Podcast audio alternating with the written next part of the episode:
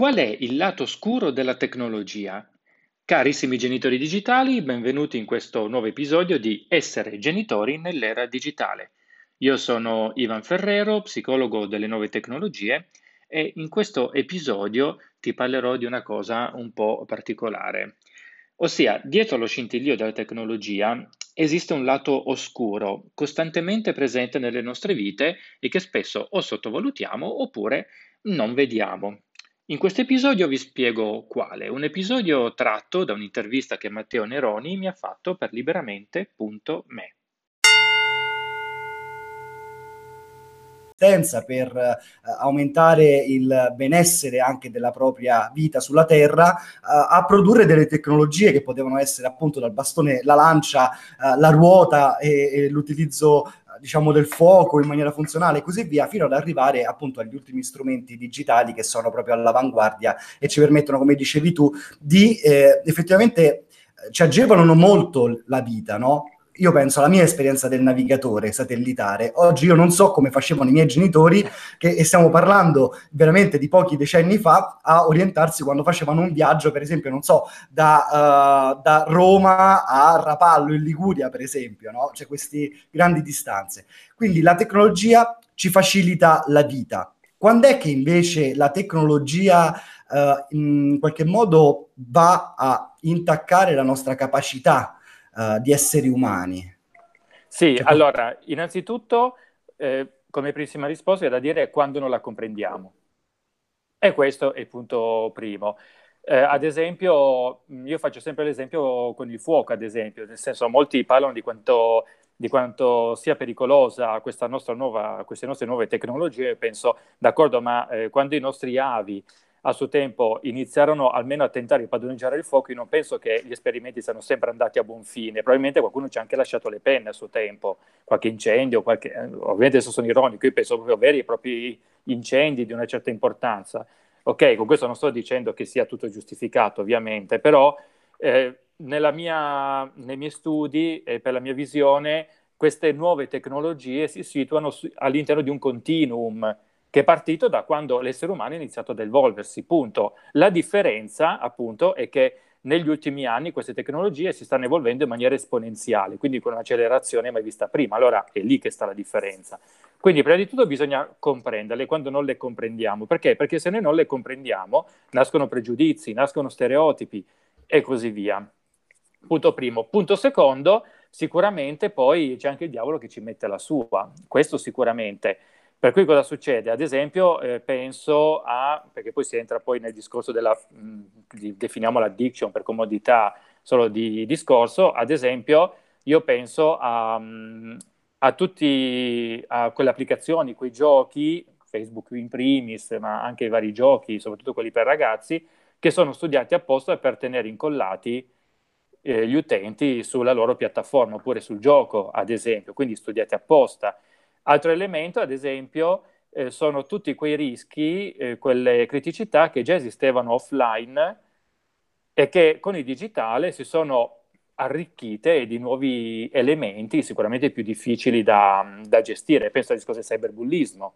Cyberbullismo in senso lato è uno di questi, um, ad esempio, ok? Ossia un qualcosa, il bullismo che ahimè è sempre esistito, però ad un certo punto è nato il digitale e la cosa si è spostata sul digitale. Il problema è che sul digitale atti di questo tipo sono decisamente eh, meno gestibili perché sono virali, perché eh, per tutta una serie di cose. Quindi questo sicuramente. Quindi eh, sicuramente questi sono i grandissimi rischi. E poi sicuramente c'è un rischio di, potremmo definirlo, sovrautilizzo.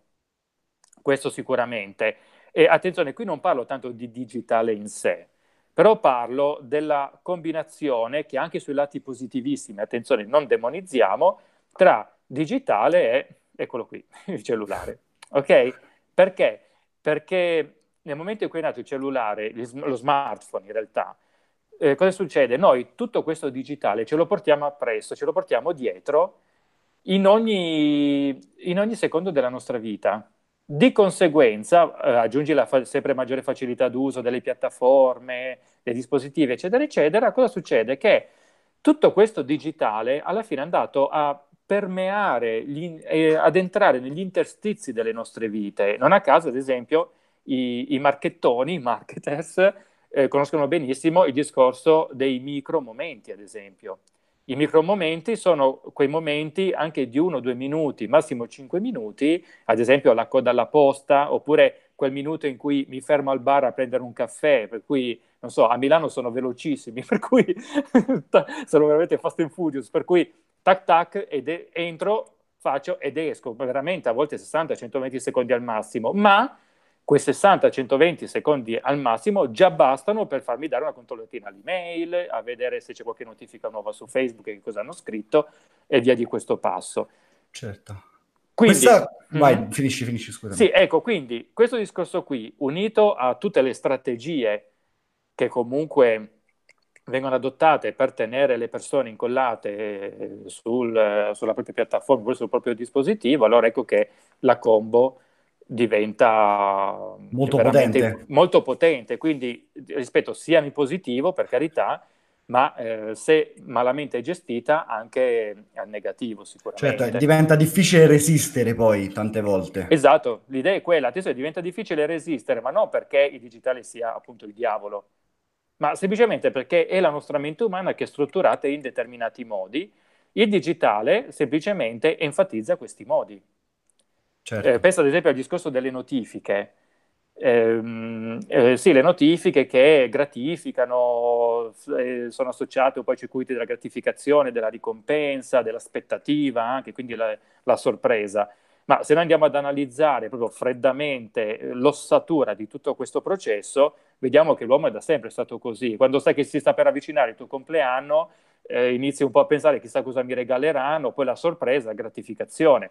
Però è ovvio che un conto è se una cosa, se un qualcosa che mi accade una volta alla settimana, un conto è se una cosa che mi accade eh, 200-300 volte in un giorno. Ok? Attenzione, io non sto parlando necessariamente di addiction in questo caso, eh, perché adesso eh, di, divago un pochettino, eh, eh, perché ad esempio eh, ci sono molti studi che hanno messo in dubbio la possibilità che tutte queste notifiche, ad esempio, possano generare un accumulo, ad esempio, di dopamina, di queste cose qui, tale da provocare una dipendenza come farebbe ad esempio una sostanza stupefacente. Un, ci fu due o tre anni fa un famoso studio che associò la, l'utilizzo del digitale, dello smartphone, delle piattaforme all'utilizzo di cocaina, ad mm-hmm. esempio, parlando, sfruttando proprio questi questi, questi, argomenti qui, quindi i circuiti cerebrali attivati sarebbero gli stessi, eccetera. E qual è stato il risultato di questo studio?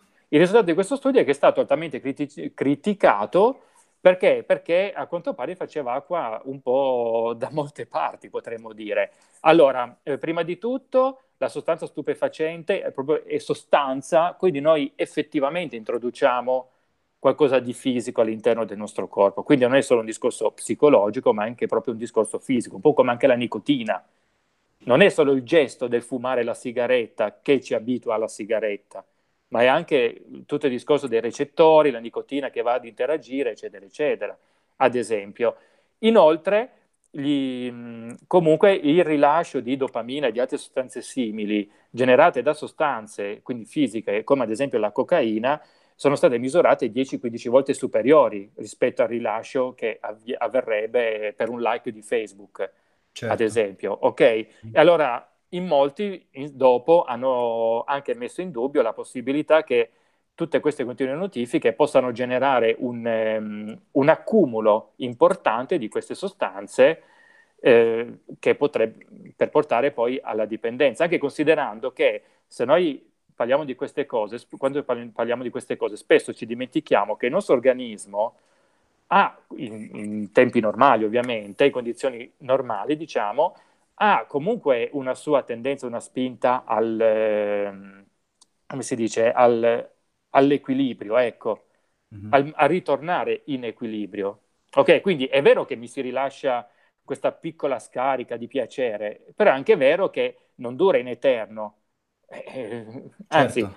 più eh, minore la scarica e più è facile che io ritorni ad uno stato di equilibrio, ad esempio, che adesso ho detto in modo semplice, però bisogna certo, fare molta chiaro. attenzione, esatto.